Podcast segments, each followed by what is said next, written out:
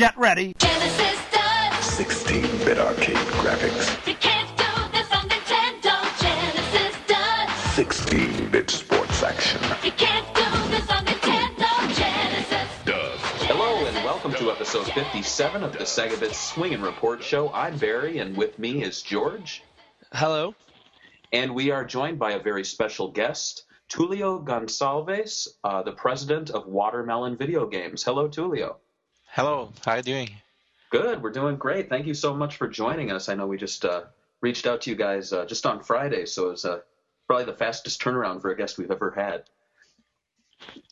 So let's. Uh, I, I just I wanted to get right into things. You guys are working hard on Pier Solar HD um, for a a huge amount of systems. I know it's uh, on both PC. It's also on Mac, um, Xbox One, PlayStation 3, PlayStation 4, Wii U, um, and also the Sega Dreamcast, which was uh, what really excited us, and we wanted to bring you on the show to talk about that.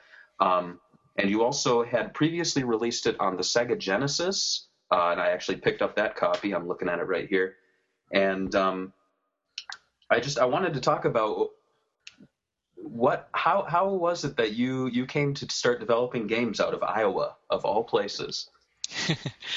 Yes, uh, a lot of people ask that, and actually, I came uh, to Iowa after the development had started. Uh, when I when I started the development, I was still living in Brazil, and um, it- my partner was in France, and we were developing the game together. I used to work as an IT consultant. my company got this client here in Iowa, and then they, because I had uh, fluent English, they decided to send me here, and that's how I came here. And I was working for one of the big companies in the in the city of Muscatine. Okay. Um, and as the development went, we get the game released, and eventually I decided to go full time for Watermelon. Um, but the time when we had to actually incorporate the company, I was already here, so that's why the company was founded here in Muscatine. Okay, great. And um, I mean, I'm I'm from the Midwest, so I definitely I I get people even who are surprised that people exist in the Midwest, uh, let alone Right. gaming companies. So. Um, I, I mean, no disrespect in that sense, but there's some. I mean, there's definitely a lot of awesome stuff coming out of Minnesota, Iowa, that whole region. Um, I'm curious uh, with the inception of um, Pier Solar. I know it was originally a uh, homebrew project. I remember watching the reading the forums years ago. It was called Tavern RPG, correct? Yes. And how how did that go about from becoming what it was to being a watermelon game? And it was your first game too, I'm assuming. Yes. Um, the thing is that when we began, the whole idea was just to develop an RPG um, because it was it was a message board, and we had a lot of people, uh, very knowledgeable people there. We had the authors of Gens, the author of Kega Fusion, uh, a lot of people who know the hardware really really well and uh, knows how to develop games. They were doing technical demos like displaying 1,000 colors in, in the Genesis and so on. Um, when someone came and say, yeah, let's go, let's go and make a game. Uh, we have all these people with talent here. Why don't we just put it to our own entertainment? Um, that's when we came out with that idea and then we decided to do i took the lead. I said yes let's do this. I'm going to start writing a story right now. And it was more of a hobby thing. It was more of like let's make a game with the characters that are the members of the message board. And the message name the mes- message board name was the tavern. That's why it became tavern rpg I see. Okay. Yes, uh, and then after the game, I really gained uh, people. Um, we first we gained people that were working with us, and then the word spread. A lot of people uh, got the knowledge about the game, and they started saying, "Yeah, I'll be interested in playing this game," and so on, and so on. And uh, we just realized that if we release Tavern RPG, it will only be fun for the people in the tavern. And that's why we decided to change it to Pier Solar, and then we came up with a whole new plot, and it that's when we decided to go commercial and so on. And it began as a Mega CD game, correct? Yes, yes. The whole idea with Tavern RPG was not just about making a game; it was to make a game that you can play on your hardware. So we thought, like, well, let's make this Sega CD game because anyone can burn a CD, and if you don't have a Sega CD, you can play on the emulator. If you do, you'll be able to play on the hardware without any trouble. You just have to get a CDR and burn it. Um, it was just uh, that we were doing the development on the emulators and we were testing and everything was going fine. And then we decided to burn a CD and see what's going on on hardware. And we were very very excited about it. And the game started running, and then we have like this whole master slave CPU out of sync type of message. Oh man. Uh, it was like okay, let's try to figure this out. And and we just start, started to realize that emulators, although they can run commercial games, they are very inaccurate. And we, we were doing a lot of things that are not allowed to do in the real hardware. The real hardware doesn't respond to what we were doing, and that's why we were getting all those errors. And we had to come to this very difficult decision of sacrificing the soundtrack to be able to get a working game and uh, that's when we decided to go and do the cartridge. But I was so like sad not having the the the soundtrack because that's that was the thing that I loved the most about Lunar is like you get to play a classic RPG with, with awesome music and mm-hmm. um, that's when I came in and I try to push uh, my my partner Gwenael, but we also we all call him Fonzie. Um, so I, I came up and I pushed Fonzie and say, is there any way that we can activate a Sega CD from the cartridge? And he's like, well, I, I think there is a way. So they, that's when we decided to experiment with that, and we we were able to, and therefore we released the game in a cartridge that doesn't have loading times, and we were able to have the sound coming from the Sega CD. So we got the best of both worlds. I, I definitely love that feature. I burned the CD because I went for the reprint edition, and it was it was like magic the first time that uh, I, I didn't think it worked, and then the CD, the Sega CD, just started buzzing, and the music was just beautiful. It was a really, I mean, I was surprised that it was even able to do that, and I'm surprised Sega never actually capitalized on that by selling maybe uh, CD combos with cartridges, so you can maybe have like Sonic One remastered with new music. Um, That'd be pretty cool. George, you had a question? Um, yeah, I wanted to know uh, why did you choose to put it on the mass? I mean, well, on the on the Mega Drive or the Genesis instead of putting it on like a. Uh, well, even right now you're doing it on the Sega Dreamcast. It's like you get do you have like a soft spot for Sega consoles? I'm assuming instead of like a Nintendo console or any other retro console. Yes, definitely. It, it is my favorite system of all time. Uh, it's what I grew up playing, and I, I, really, I do love it. And the other people who were involved in the project also, they, we were big fans of the Sega Genesis. Um, but the the message board in which the game was born was essentially a retro console talk, and although it had focus in uh, it, it, had general material about m- most consoles all the time. It, had the kind of focus on the Sega scene. Uh, most of the people that were participating in that board, they were Sega uh, fans of some kind. So when we we decided to use that knowledge, all the people that were coming uh, towards making a game, uh, I think Sega was an obvious choice just because everybody there is so uh, so much fan of the the system. So it, it was a thing that made sense back back then. I was I was wondering um, when when you're first approaching a game. I mean, obviously, like George was saying, you know, like why would you choose a retro console versus maybe just throwing it out there on iOS or Steam? Do you do you find that a lot more people pay attention to your games when they are on uh, more of a, I wouldn't say a niche console, but like a retro console like the Dreamcast and the Mega Drive, as opposed to putting it out there with with all the uh, other games on a you know a more modern, bigger scale like that. If that question makes sense. well, it does, and I think I have to. Uh, concur, agree to you that um, if if we had released Pier Solar on iOS, let's say, we had the very very high risk of just being another game in a sea of games that come out every day. Um, coming out for the Sega Genesis one was not a marketing strategy, but it actually worked as such because when people got a hold of the news 2010 a new sega genesis has been released. It's an rpg it's like full like 40 plus hours of gameplay.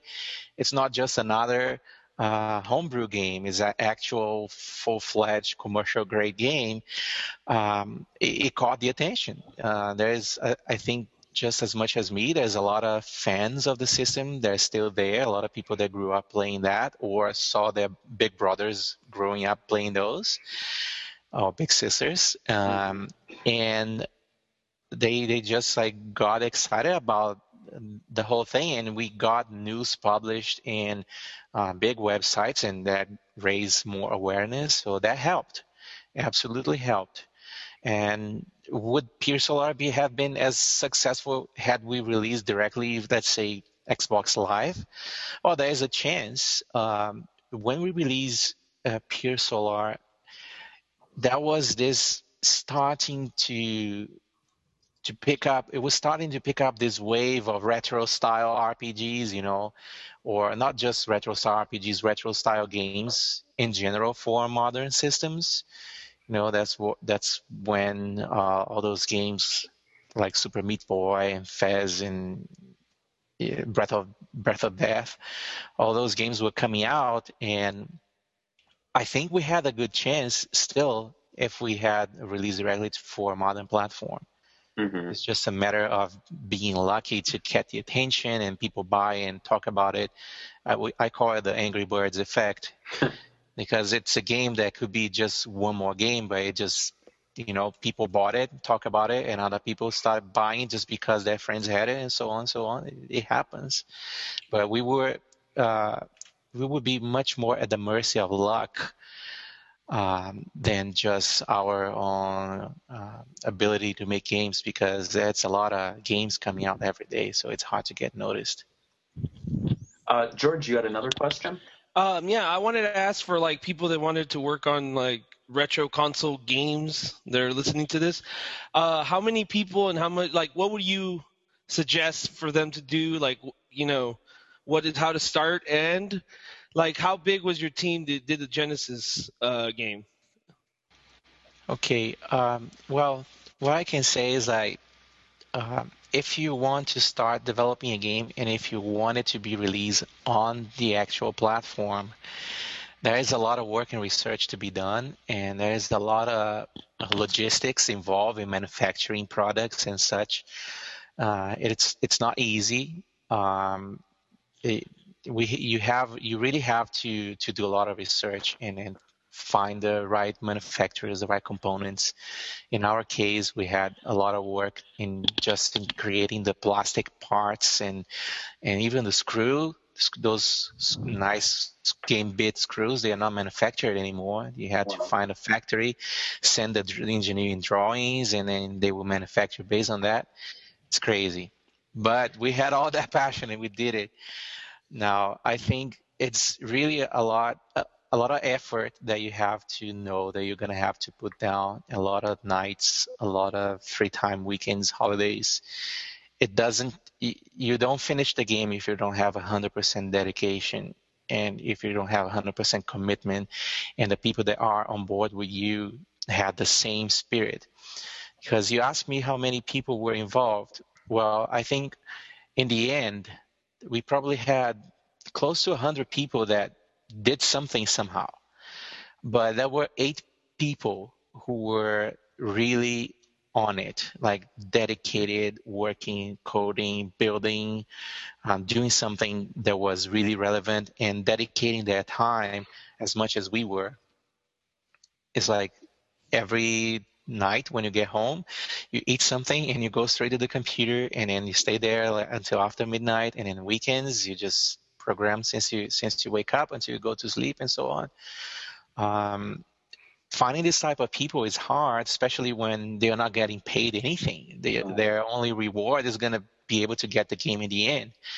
The game that they have been playing and testing for over a, a few years. So it gets to the point where if you don't really love what you're doing, uh, it's very hard to get by. I don't know if I digress too much, but No, no, that and I mean that makes a lot of sense too. Just coming from us doing a fan site, we we've been doing Sega Bits for close to four years now, and I mean we really we really don't see much of out out of it monetarily, aside from maybe the occasional review copy. But um, yeah, it's uh, it definitely you need to have a lot of love involved in order to to get these things done. Um, I was I was curious. Um, did you meet any major delays in making the Genesis version? I know uh, delays are nothing new to um, indie Sega games, especially Dreamcast games. But um, how how did the scheduling go? Did it meet? Did you did you meet what you thought you would meet? well, we missed the original deadline by over two years. yeah, but the thing is, like, we kind of underestimated the task at first. We thought that, all right, we're gonna get this game done uh, in a year. hmm So it's just about like getting the graphics, typing the text, and that's it. The game is done. In reality, it is not that simple, of course. And um, Fonzie estimated that we would be done by uh, November 2008, and then we started to do the sales on September, I think hmm or was it October? But anyway, we started to do the sales, I think, in October, and to to release the game in in December, and then we obviously missed that terribly. Um, when we when we missed it, we just say, okay, we are delayed. We'll let you know when it's gonna be done, and no more like it's gonna be this date or that date because we we are not sure. And luckily, people who were pre-ordering since 2008 didn't cancel their pre-order, so we had capital to finish. Yeah. Uh, well, almost. We had to put a little bit of hours, but uh, we we could get to the end of the of the development. We could get the game release, and uh, there were cancellations, of course, but it was not significant. Out of all the thousands of orders that we had, we had just a few, like maybe uh, less than five percent canceling. Uh, Yeah. So it, it was okay. Now. Um, the thing that a lot of people don't realize is how complex and time consuming it is to do pixel art and animate pixel art yeah. if you want it to look good because there is always uh, some thresholds that you can do it and you're not going to spend as much time but um, the way the way we were designing the graphics um, we actually got a criticism for one person who was saying that we were trying to emulate the Super Nintendo too much. Hmm. But it was pretty much like this uh, Sega versus Nintendo in the beginning and that would say, "Let we're gonna do it. We're gonna do the mode seven. We're gonna make the game look like a Super Nintendo game because uh, Genesis does." Yeah. You know. Yeah. So so let's that we have all that that inspiration and then we have to work a lot on the graphics to get them to look good. And obviously by looking good I mean looking good on a CRT. Mhm. Because if you play the game on an LCD, it's not the same thing. Um, you will see the pixels, you will see the, the tricks that we do to emulate uh, non-existing palette colors and so on. Um, but on the CRT, I, I think it looks just right, just what we wanted to. But it takes a lot of time. It consumes a lot of time. And then better testing the game, it's another thing that caused a bit of delay because we think, oh yeah, one month testing, we're going to get it done. It took over three months Wow. of testing. So um, all those things, they, they add up in the end. But we have this very supportive community and we have that uh, memorable phrase from uh, Lunar that says the delays are temporary and mediocrity is forever. Hmm. And I think people understand that and they support us and they say, get the game done, get it right, instead of like deliver, deliver a half baked game. So in the end, everything worked well. Yeah, I mean, just just opening up the package, you can see all the love that went into it. You don't even need to play the game to see just the effort involved. The instruction booklet was beautiful. I remember there was a poster, stickers, um, and like you said, I, I didn't even know you actually went to the effort of making the little screws for the the cartridge. That's pretty impressive. Um, when developing for the Genesis, that you were saying that there was a lot of back and forth with like the SNES and the Genesis people. Do you feel though that when developing for the Genesis, in the end, it just ends up looking like a Genesis game because you're making it on a Genesis, as opposed to um, I know there are a lot of RPGs and games out there on iOS that claim to be, you know, like, oh, it's a 16 bit style game. But of course, they're working with hardware that can do much more than 16 bit. If anything, they're holding back. Do you feel like you, you weren't holding back? You were really pushing the hardware and the graphics to the point that you wanted to? Yes, I think I think we did uh, as much as we could possibly do. There was just uh, one element of the game that were the the full screen cutscenes that we originally designed those showing more than 64 colors, which is the limit uh, on screen colors that the Genesis can do. In the demo, you can see those.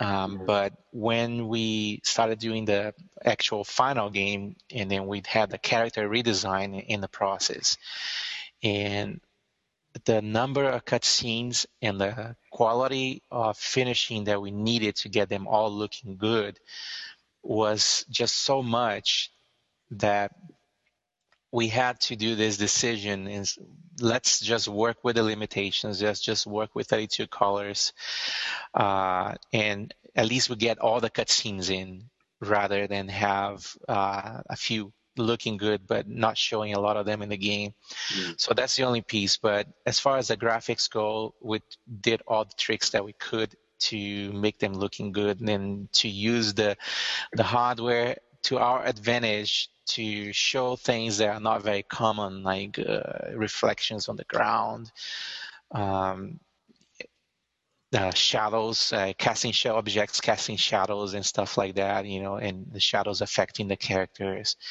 All those things, like we really, we really did all that we could. And then there's obviously the mode 7 mm-hmm. which is that 3D scene that you, you have a mini game and you have a, a vehicle that you can drive, the kind of Final Fantasy VI style, you know.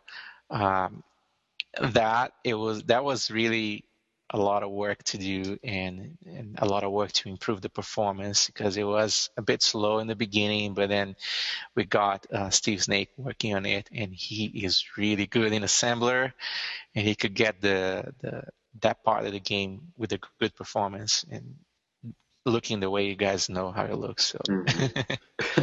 and you know now now that the Genesis one's out, you did you immediately start work on Pier Solar HD, or was there some breathing time? Was there some time for you to catch your breath um, to focus on other projects?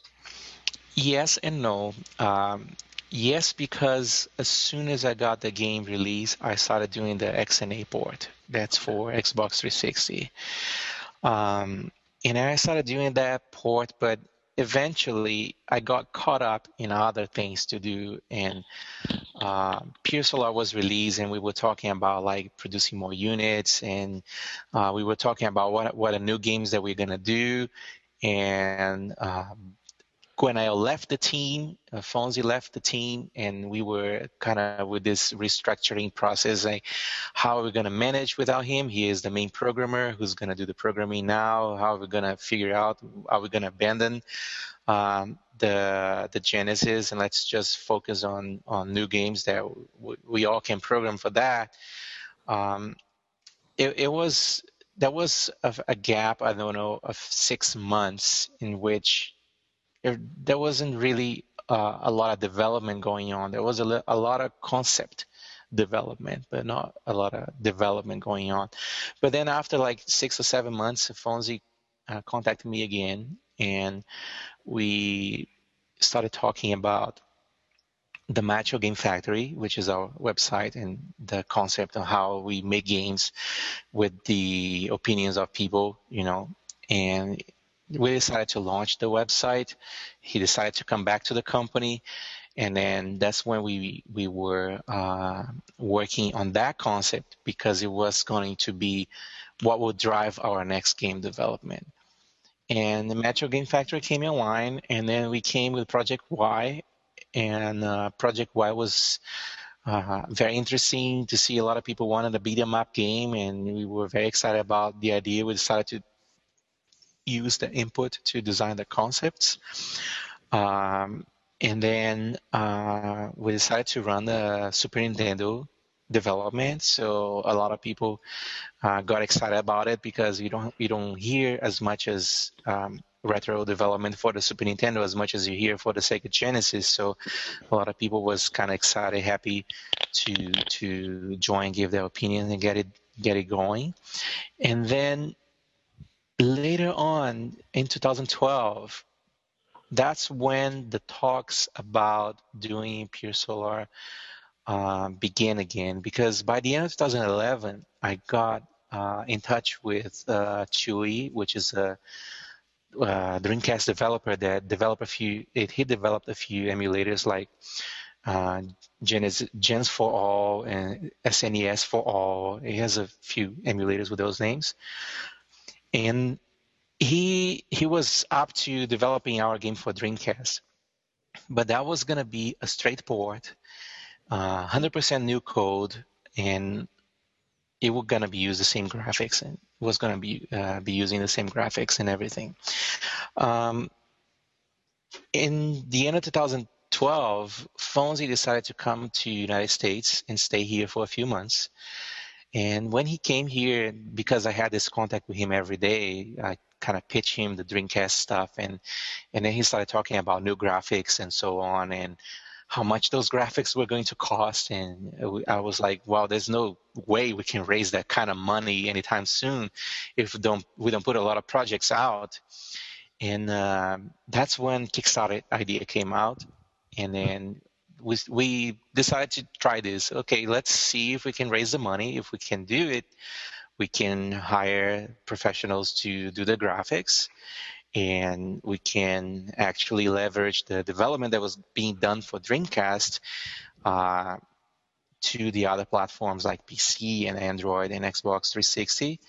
Um, so that's how we did it. Um, we we just launched the Kickstarter campaign. It worked, and as soon as it worked, we just jump into the development, and essentially it began in 2013.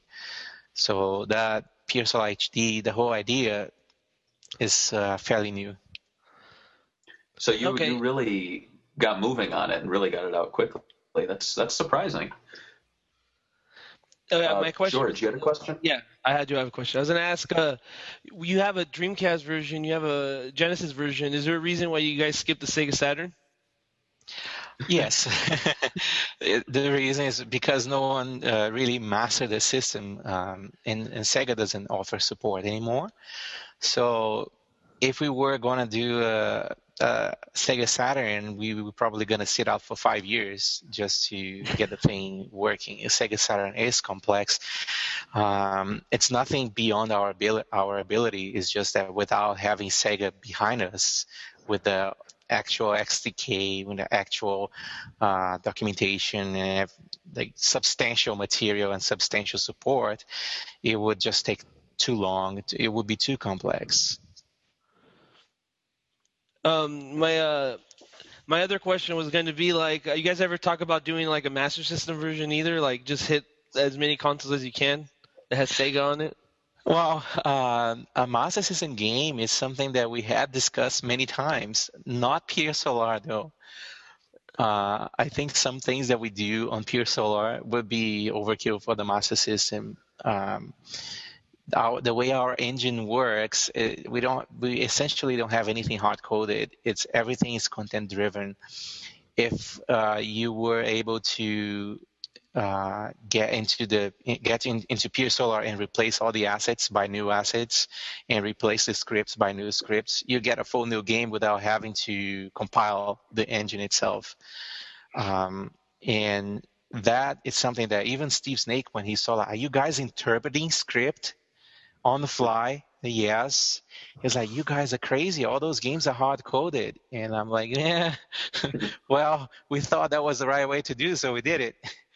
and I, for Master System, that would be that would be impossible. But I, I don't know. I like the Master System almost as much as the Sega Genesis. It was the first uh, 8-bit console that I had, and or if you discount the Atari 2600, that it is technically 8-bit, but it's a generation earlier, right? But um, so I, I, I play Phantasy Star a lot. I love the RPGs, you know, but I think for Master System, we probably should be a little more humble and do something more uh, simpler than trying to go on with Pier Solar for it because that would be too tough. Well, isn't the Master System was incredibly popular in your home country, correct? Yes, it What still was is. that I like? think it's still being sold. What was that like living? It, it's like an alternate. Whenever I hear those stories, it's like an alternate universe where the Master System was the king. What was that like growing up? Uh, Not to get too far off topic, but I'm interested.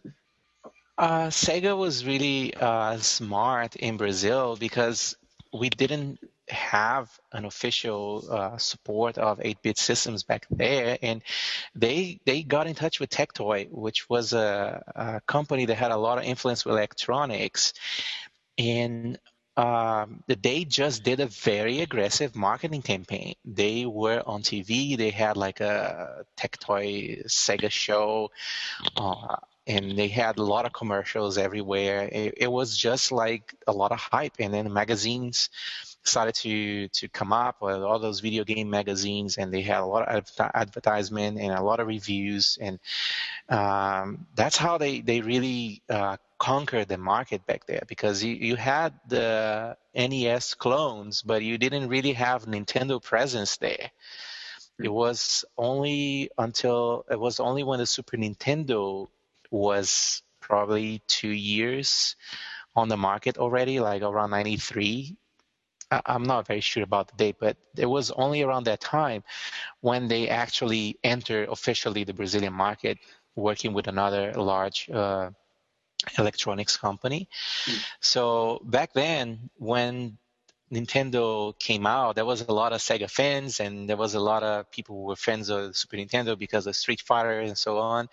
So it was really real console wars, um, and it was really interesting uh, to see. Like I was so like Sega fanboy forever. You know, I would, I would join the army for them. You know. Good to hear.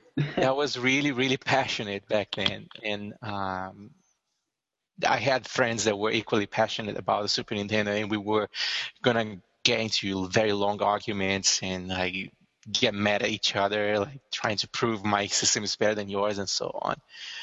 Uh, it was it was a really fun time. I miss those times when Yeah. the, there were differences between the systems in which you could say, well, look at this game here and this game there. This one is so much better. This one is so much faster. You know, we had that. Now these days, those the, the systems are so similar, Yeah.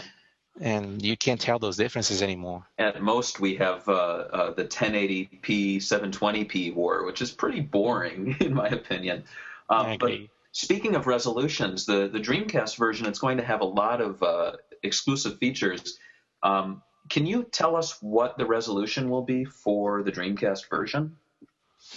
We are working with native uh, 480p. Uh, if you have the 480i, if you have the the regular composite or whatever cable, um, if you have the VGA box, it's 480p. Um, there is ways to implement higher resolutions on the Dreamcast. You can go, I think, 800, 600 is possible. You can go even higher than that. The problem is the CD. Hmm. Um, if the more resolution you have, the bigger the graphic assets have to be, and they take up space. Uh, it's a lot of space, and uh, there's not much on the CD. Um, there, there are no more GD ROMs anymore, so it's impossible to manufacture them. I, I don't think even Sega has the technology anymore. So we have to work with the limitations that CD can offer. Uh, there are some talks that we can have 100, maybe 150 meg CDs. It's unconfirmed. We are testing stuff. I, But- yeah, that's exactly why I asked. I've heard. Yes, if we can get, uh, even if we, if we can get that much, I don't think we can fit 800 by 600 graphics on the Dreamcast. So we are working with a native resolution. Uh, the thing that the Dreamcast will offer, and we are actually working on that now, is the widescreen simulation. nice. So the widescreen simulation essentially, that you cannot change the the four x three on a Dreamcast, but you can uh, letterbox it and make it look like a widescreen, and then you use your TV zoom to make it big, and then you will have the picture will fill your screen. Mhm. Um, you will probably lose a little bit in the picture quality or, or sharpness, but you'll be able to fill your screen if you have a plasma TV or something and, That's- and keep the proportion without stretching anything. So that's one of the things that we are doing. Uh, VMU, we have a mini game for uh, the VMU. So if you have Pier Solar, you'll be able to download the game into your VMU. Um, if you just want to use a VMU in your controller, uh, there is a f- uh, special feature that we have. It's like uh, like a little radar that shows you where the chests are. So it will uh, add information. It's not just going to be static showing the logo of the game. Uh, and yeah, those are the main things I think uh, the Dreamcast has.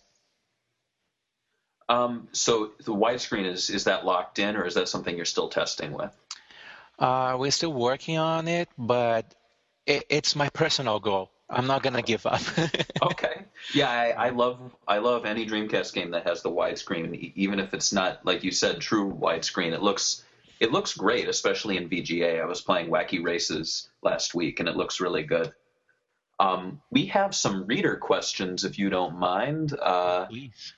uh, in the sky. He actually was the one who gave us all the questions, given uh, how quickly uh, we got to getting to this. We didn't get that many questions out there, but there's some good ones. Um, he was wondering, have you played any other games out there recently or in the past couple of, years that scratch the same itch as Pier Solar seems to, or does the team have some unexpected tastes? I guess he's asking if there are any similar games out there. Um, I haven't had much time to play games, and honestly, uh, what I did all these last years was play God of War over and over, just because that was the first 3D game that really made me restore the faith, faith that video games can still be fun in 3D. Um, and I play a lot of Assassin's Creed. I play a lot, play all, all of them. I'm currently going through Assassin's Creed 4. Um, but I also play uh, games that are a lot of fun, like Club Bear Kingdom, Toki Tori, um, Mighty Switch Force, The Cave, um, the new DuckTales, Castle of Illusion. You know, it, it kind of started looking like retro style anyway. Yeah. What did you think of Castle of Illusion? Uh, it looks cool. I don't think it tops the Mega Drive version, but Yeah. It, it looks cool. It, it's just like it's just like with Ducktales. It it felt too easy somehow. It was a very easy game.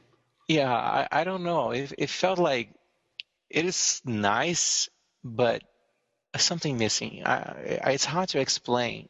I, I Mhm. enjoy I enjoy playing the game. It was fun. I actually got my wife engaged, but um, yeah, it feels it, it feels like something was missing. Yeah. Um, did you have you gotten a chance to play any other indie Dreamcast games that are out there right now? I only played Last Hope. That's a good game.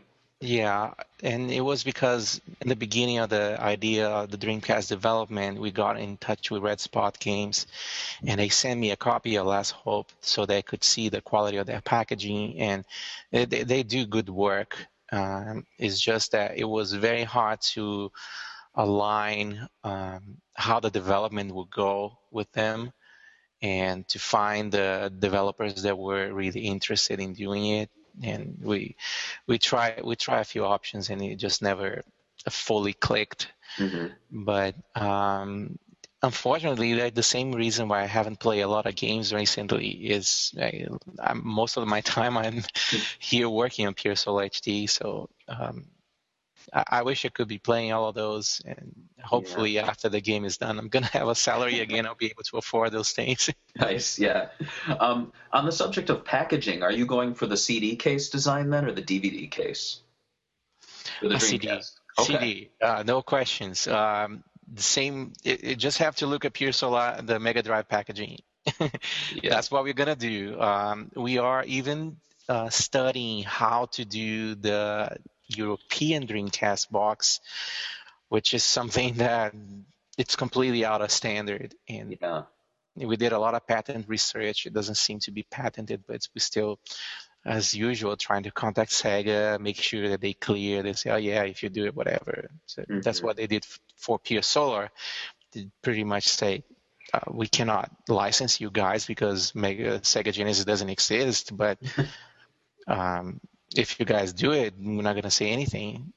And they didn't. So uh, I actually got the opportunity to meet uh, Sega guys who know Pier Solar, who played Pier Solar, and they all admire what we did. So I'm very happy for that.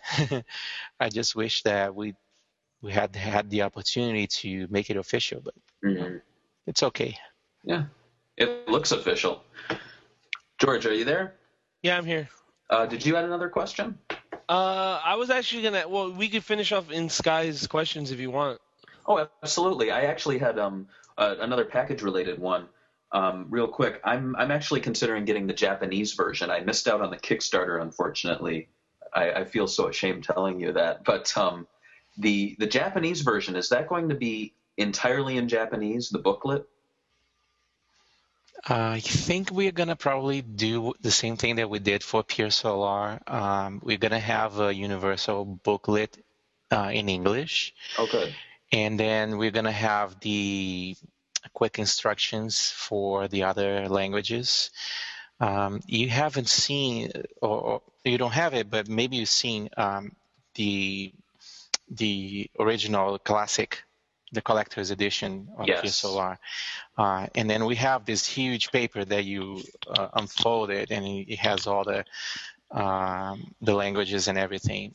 Um, but we will incorporate artwork that is Japanese style for the Japanese one. Um, it, it will be a Japanese style box, Mhm. and possibly possibly we can get the texts on the back in Japanese as well. But I'm I'm not sure I can get the whole manual in Japanese. That's that's quite all right. I I was actually it's just something I noticed with a lot of the German developed games. Their manuals are in Japanese, and it always kind of bothers me because I feel like not to be you know against Japanese, but I'd like to understand the manual too. I'd like to know the game story. I have Germans selling games to America in Japanese. It's a little little messed up. I don't know, but that's interesting. Um, George. Um, the game started development in 2004. Like, how was the industry, like the gaming industry, compared to how it is now? Since it's been 10 years. I can definitely say that back then there was no retro wave. Back then it was all 3D, 3D, and um, I think that's when the FPS were starting to pick pick up. And then after FPS pick up, then we have this wave of FPS games. And then the zombie thing came up, and now we have a lot of zombie games. Um, but back then there was no r- real retro wave, and uh, what we were doing was actually something quite unique, like designing the game in the in the original RPG style, um, 90s RPG Japanese style also, because a lot of homebrew development are tends to go Western style, but I play a lot of Western RPGs and they just don't catch me the same way. And I think I think right now uh, the main difference is that you can go everywhere. You can go on PSN, you can go Xbox Live, you can go Steam, you can go everywhere and get a lot of uh, big wave of retro style games like we do. another very important thing that we didn't have back then and we do now is independent developers. A lot of independent developers out there, and um, it became a subsection of the industry um, or a section of the industry um, that independent developers are taking uh, being taken seriously by Sony, by Microsoft, and by Nintendo, and that's that's really nice. Uh, it really opens up the possibilities for so many things. Uh, I I like to say that a lot of people uh, confuse indie indie or independent with homebrew, and it's not quite the same thing. Uh, independent just means that we don't need a publisher we can do everything on our own. And because we don't need a publisher, we have independence to design the games the way we think they they are gonna be enjoyed the most, and not by the way that the big publishers say, "Oh, if we don't do like this, it's not gonna sell, so we are not gonna approve this concept." Mm. So it's it's uh, a thing that we have now, this independence to get great games like Super Meat Boy that are crazy fun and it can get into a major platform. So I think uh, that's one of the biggest changes since then, and uh, the the mere fact that we were able to pitch our game, get Kickstarter, and that's another thing that didn't exist back then and exists now. Like you can actually get funding without being in debt. That's the most awesome thing in the world. Hmm. Um, so we have all those things going on and it just opens up a possibility for a lot of people that have a lot of creativity just never had the opportunity of getting in, into an industry that was pretty much very tough to get into. And i, I think that th- those are the major differences. And i think it's much better now than it was then. Um, another thing about your guys' game, it's uh, it's known because you guys use your own RPG engine that you guys developed. What made you guys you know go that route instead of using like RPG Maker or Game Maker or another like you just they already made software? There are two reasons I would say. Um, I wouldn't. I, w- I will not lie to say the RPG Maker inspired me because when I was doing Pier Solar, when the game development began, I was toying a lot with RPG Maker 2000. So it, it, did inspire us, at least in the way that we make made our tools. You know, our map editors, our event-driven stuff. There was a lot of inspiration on RPG Maker scripts and such. But um, the major two reasons I would say is first. Uh, games made on engines like that, they they tend to look alike, and we want to have our own visual identity. We don't want to have a game that looks like that other game with a different theme and so on. Like RPG Maker back then, for instance, you could not have turn-based battles without that active thing like Final Fantasy, and that was always a big no-no to me. Uh, I know a lot of people love it, but I just get so anxious like when I'm trying to search the menus for the right command and I hit the wrong commands because I if you don't choose them fast the enemies are attacking you and so on. So um, that that's one thing. Like I, we didn't want our game to to be like looking like other games and having to implement the features that were in a box rather than the feature that we wanted to implement. Um, another thing is if you depend on an engine like that, if you have you have like if the engine specification change or if they cease to exist you don't have support you can't implement new features. Or if they change something they say now we're going to ask for royalties for everything that you sell made with our engine and so on and so on. Uh, it's a very it's not a very nice way to begin because you you're all tied up to something else. You don't have independence. You don't have uh, flexibility to do things that you the way you want. So that's why we thought like we we could develop the engine um, ourselves, and obviously. Uh, that there was no RPG maker or game maker for the Sega Genesis, then we, we would have to end up developing something anyway. But even if we if we were making for a PC, we would definitely have done our own engine to give us the freedom that we wanted. uh, my next question was going to be uh, right now there's a lot of uh, big game studios, I guess, having trouble financially. Like uh, Irrational Games just closed down, and uh, do you do you think that you guys were so successful because you guys kept your team small? And that was, that's what. Uh, that certainly helps. Um, I was I was making some calculations, like to have ten people, uh, ten people working like uh, on salary, it's about one million dollars a year. so you Yeah. have to be really careful. You can spend money really quickly, and and when you when you're working with developing games. Um, I, I usually, I usually like to say that video games they have the same uh, it's it's like cinema interactive.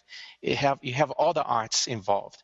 You have uh, graphical art, you have writing art, you have music art, you have interaction, acting, direction. It's the whole thing.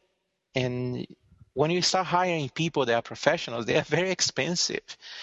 Um, it, one of the reasons is one of the reasons that we suffered a delay on Pier Solar HD was this. Uh, um, we spend like three months trying trying to hire someone, and we cannot just cannot find the people to be hired. Uh, at least uh, not the people, the right people. You know, we we do get a lot of applications, but it's it wasn't the stuff that we were looking for. So we we looked for for a while until we could find the people that could do the job. And uh, even that took a lot of adjustment to get uh, the style right. And, and when we did, uh, many months had passed, and okay, now we have to really like do this, you know, and, and it, took a lot of work. And uh, luckily, I was able to negotiate for a fixed price. So when I got I got the studio that's doing the graphic art, um, we negotiate for a fixed price, so we don't have to to incur in more expenses for each month that we delay. Now, had we hired the staff. Uh, every day that they come, they are charging. It's like it's not like they're gonna say, "Oh yeah, no, because we delay, you don't have to pay me." It just doesn't work like that. So uh, you you do you can spend a lot of money in, in a while if you have a large team, but also with video games, I think there is a lot of uh, marketing involved, and marketing is expensive. Um, like I was saying, I think we were lucky because we did a Sega Genesis and we got a lot of attention. If we wanted to get the same attention uh, releasing on mobile, like iOS or Android, we would have to have done a lot of marketing and that would have cost a lot of money. Um, and if you have publishers, it also complicates a lot too because publishers can eat a lot of your income. So um, you you will not earn as much as you were expecting to, and if you have bills to pay, it, it gets complicated. So um, it, it it's a it's a tough industry, and I, I wouldn't say that we are successful yet. I will only say we are successful after we release Pier Solar and we get uh, all the investment back.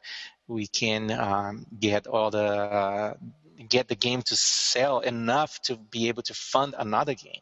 Mhm. That's when I would say yes, uh, we were successful. Right now, we are just doing um, according to the established parameters, like Mr. Data would say Mhm. um, if if uh, if we just uh, do it right and we, we can get the game released and we get the attention, we get the game selling, we can fund new games and those games do well, and I think um, we would we would get there. But I think all this year that we had with the limited budget from Kickstarter, um, it kind of taught us how to manage the money in order to to keep it cheap yet keep it good. And like you say keep the team small. Uh, there are uh, many uh, great developers uh, that like japanese developers i forgot the name. Japanese developers from the 90s that they still have like uh, oh yeah treasure. They still have uh, a staff of 30 people. So um, it, you don't have to have like a huge staff in order to make game. You just have to have the right motivated uh, motivated people, and then um, the rest is just about like having a good product and getting people to know about it. And people will be knowing about it soon. I know you're in the home stretch. Do you have any idea of when you're going to be completing the game and releasing it? Our target is end of April. Uh, I I'm very positive about that so far. Uh, our graphics are coming now because it was many months developing the graphics and now finally they're coming finished and I'm be able to being able to insert them in the game and try them and and that's that's why it took me so long to make that Steam video because I had all the graphics being developed and nothing was done yet. now all the things are being done at the same time. So okay, now I have enough material to make a Steam video and then take some screenshots and get the green light going. Um, and uh, but I'm very positive because I'm seeing the things coming together. The engine is very solid.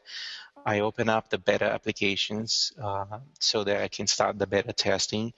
Uh, there's not as much things to test as there was when we released the original game because uh, the the script is mostly the same with a few additions, and the engine pretty much works like the Sega Genesis version. That's good. So um, hopefully everything will, will go well, and we're gonna get uh, approved because we have to sub- when we submit the concepts, they have to be uh, f- they have to get the final approved. When we get the final approved, we'll get a release date, and then we're gonna say, okay, it's gonna be I don't know April 30 or whatever. Mhm. And um, can you give us any updates on Project Y? I know that's something that Fonzie is overseeing, not yourself. It is true. Uh, it is true. Since he left the office, uh, I, I don't get as much news from him as I would like to. But um, I've been, uh, I got a few screenshots that he sent to me, and um, basically all the stages are are done.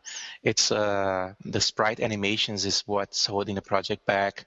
Um, there are a lot of enemies that we, we try to design the game that would live up to Streets of Rage 2 and 3. Somehow I forget about 3. I don't know why. I think it's the music.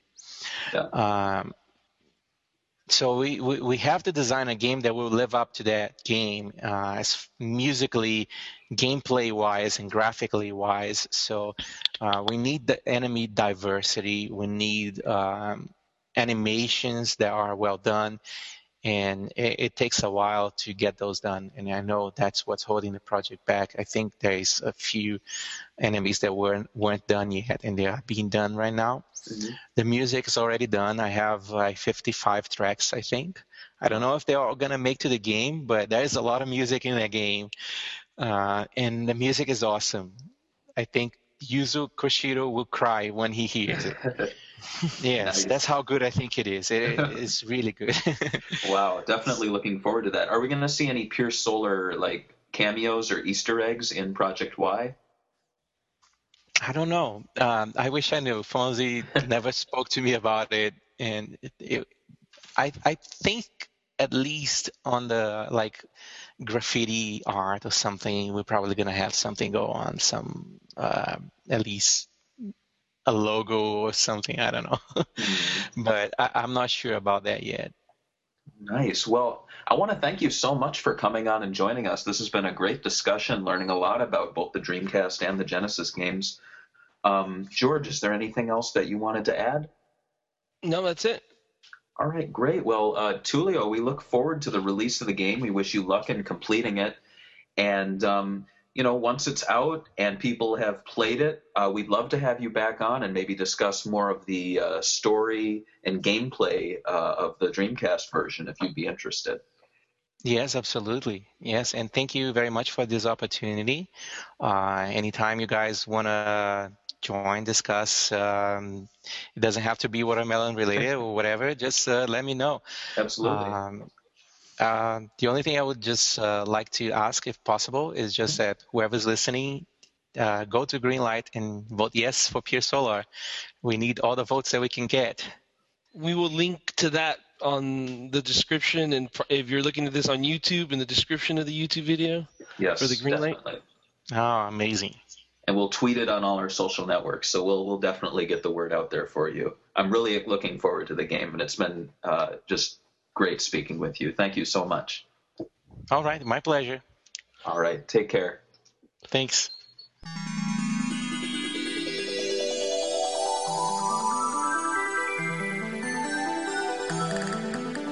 Well, thanks again, Tulio, for joining us, and for those who stuck in there and didn't skip till the end, because we, we know you have no ability to do that on YouTube or on iTunes. Uh, we have the four winners of the Sega Tomo Mobile iPhone case giveaway. Um, so, without further ado, here they go. The first winner is Franco JMR, um, and he he posted he sent us a few pictures. Uh, one was him in front of uh, projections of Sonic the Hedgehog. It was kind of trippy, but um, I, I actually picked a picture that um, it was a little grainy, a little blurry, but he was talking into a Genesis controller like a phone. And I thought he's he's hitting all the marks. It's creative, it's simple. He wasn't going all crazy. I can see actually a Moonwalker poster in the background, so that's, That's a plus. what. That's what. Don't lie. That's what got you the Moonwalker poster. No, actually, what what got me was I was a big fan of the Nokia N-Gage, and it reminded me of talking into a Nokia N-Gage. Did you So- own any Nokia N-Gage when it came out? No, but my local game store has one, and I've I've looked at it. It's like seventy bucks. I don't know what the guy's thinking. It's selling a, a cell phone that does not function anymore for seventy dollars. So Uh, so you never owned one when they came out. no, unfortunately, I was too poor to own a Nokia N-Gage. But uh, Franco JMR, he is going to win, I believe, the Mega Drive case. Yes, he is winning the Mega Drive case. Uh, so congratulations to him. Our second winner is Nat Zero, N A T T Zero. He sent us a photo. It was a uh, little bouquet of Sega things. There's a Genesis, Saturn. Uh, he actually has, yeah, the Dreamcast and another Genesis, and just a lot of good games. There's nothing in that picture that I dislike, which uh, I'm, is loo- I'm looking. I'm looking for something to hate on, but I can't. So yeah. Sonic's on something like a T-shirt or something. I can't tell what it is. So Yeah. maybe maybe I hate that. Maybe, but I can't see it. So Yeah, maybe I hate that I can't see it. So he has won the Sega Saturn case because I see a Saturn on the picture. Um, okay. So you see a, you see the console in your. I'm giving him that one. that's how I'm deciding it. And you'll def- since we have two Genesis cases left, uh, the first Genesis case goes to ER1KS. Eric's. I remember the day when you could read. Is that an I? You could read people's names, but now, now, uh, thanks to the internet, everyone's like uh, Barrio de one two four. But um, yes, Eric's one. He has an insane collection. He's standing in front of. Uh, Yeah, that's that's ridiculous. That's like a library of Sega goodness he says he's five away from a complete U.S. set. Um, of uh, Genesis. of Genesis games. Yeah. Wow. Um, and if you follow his Instagram, you can see his the work that he's putting into that room. It's pretty crazy. Yeah, it's So- like it's complete collection. I'm not. We're not talking like just the game cartridge. It's like complete. Yeah. So I mean, whenever I approach these contests, I'm like, well, I got I should help out the little guys, the guys who can only afford like a couple games. And but at the same time, you gotta you gotta show respect for people who have insane collections like this. So he's getting a Genesis case, so he can finally play all those games on his uh, Genesis iPhone case, assuming that's how they work. Uh, the fourth and final is Epon Boogaloo. That one I can kind of read. E E P O N Boogaloo. And he posted, he looks like he's a little boy. Uh, no, it's actually a retro picture from 1992, Oh. and he is like shitting his pants holding a Genesis. Uh, I want to say that's the Model 2, correct? It's Yes. Model Two. Yeah. I never owned one. I don't think I've ever played one either. But um, Model Two. yeah, I have a Model 1. I've, I've, I'm an old man. Yeah, I've I prefer the Model One, but the, I uh, my cousins used to own the Model Two later on, and it, uh, it was fine, I guess. I didn't like the Model Three though. Oh, that one's that one sucked. Didn't the Model Two? I mean, look at this kid's face. He doesn't care about which model he's getting. He's getting He Sonic Two modeled in. Yeah, He's ready. He's ready to pop in that uh, Sonic the Hedgehog 2. and he didn't. I'm sure he ripped that box open, and I'm sure the box doesn't exist anymore. No, I'm Um, pretty sure. I'd actually I'd like to have a follow up photo of him holding whatever remnants are left from that console. I'm sure it's just him holding a picture of the console. But uh, if he if he does still have it, I'd be impressed. But uh, regardless, if he doesn't have it, he's going to get a Genesis iPhone case so he can relive those memories. Maybe he'll send us a picture of him opening the package and looking happy. Uh, Twenty, follow-up. yeah, for a follow up photo. maybe maybe if he does that, I will give him an extra uh, gift. Maybe I'll give him like an iPhone game or something like that. Hmm. There you go. I could gift him Sonic 2. If he doesn't have Sonic 2 on iOS, I will gift him it. There you go. There you go. And I'm sorry to the other winners, but I'm sure they'll understand. I just want to make a boy's dream come true. You your dream come true. You're the boy dream maker. Well, you know, I'm I'm inspired by Michael Jackson. It's my I, I don't have a uh, a Neverland Ranch, so you know I need to. You need to, you need to give away contests online. the Swing and Report show in Sega Bits is my Neverland Ranch, where all the kids come to play. If you guys want to see the pictures of the winners, we'll be linking those in the descriptions of Absolutely. the YouTube video or wherever you or the post. hmm And, And uh, yeah, and I, I guess that's it. That's the end of our show. And we actually have another show planned very, very soon. It's probably the shortest gap we've had between two shows. It is. I don't know if I like this too much. All right, man. Well, you know that's what happens when you do interviews. We've become And I this just had and I just had that uh that you you what is this Twitch? What do they call that thing? What do the hipsters call that those services? stream. Streaming, streaming, or whatever, whatever. Yeah. Me and uh, Corey did uh, Streets of Rage 2, which should be posted on the site or before this gets posted up. I don't know. I was gonna upload it on YouTube, and Mhm. we're it, we're probably gonna. I don't know. We haven't decided what we're gonna call it yet. Uh, probably I'm thinking Sega Bits plays, and then just the name of the game. That Sounds- works. Simple. That works. Simple. And uh, yeah, so it'll be up on our YouTube, probably on our site soon. Hope Mhm. you guys enjoy that. Yeah, and join us next week. We're going to have Darren Wall of the Genesis Mega Drive Kickstarter book, our first returning guest. So he'll be coming back, um, and uh, we're going to be talking uh, Genesis, and we're going to be talking Streets of Rage. So it's going to be it's going to be a fun discussion. It's been a while since we last talked to him, so I'm sure he's made a lot of progress on the book, and maybe we'll try to uh, squeeze some exclusive info out of him. So uh, yeah, so that that ends the show. This was our first show of Genesis month, by the way. I know you didn't hear it, uh, George, but we had the new intro, which played before this. I just ruined the whole magic of the show. Um, oh, great. Yeah, but I uh, think it's live. but wait till you get a get a listen at this song, the closing song that's playing right now as we speak. Can you hear it? Oh, yeah, sounds pretty good. Yeah. So why don't we uh, let that fade in while we say goodbye, and then uh, people can enjoy the song. All right. Goodbye. Bye. there we go.